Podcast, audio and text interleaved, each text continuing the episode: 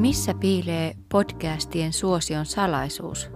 Mitä erityistä podcast tuo oppimiseen?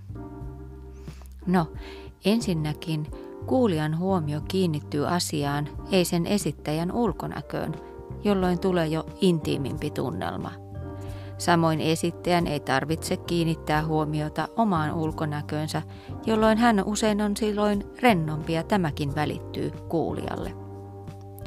Toiseksi, kun kuuntelee tarinaa äänitallenteena, mielikuvasi lähtevät liikkeelle ja olet mukana luomassa kuulemaasi tarinaa, toisin kuin videoissa, jolloin näet jo valmiiksi kuvitetun tarinan.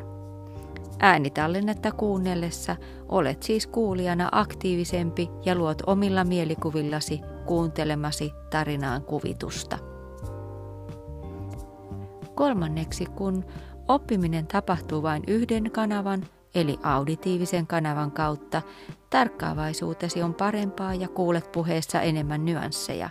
Tunnistat tunteita, vivahteita ja sävyjä paljon tarkemmin.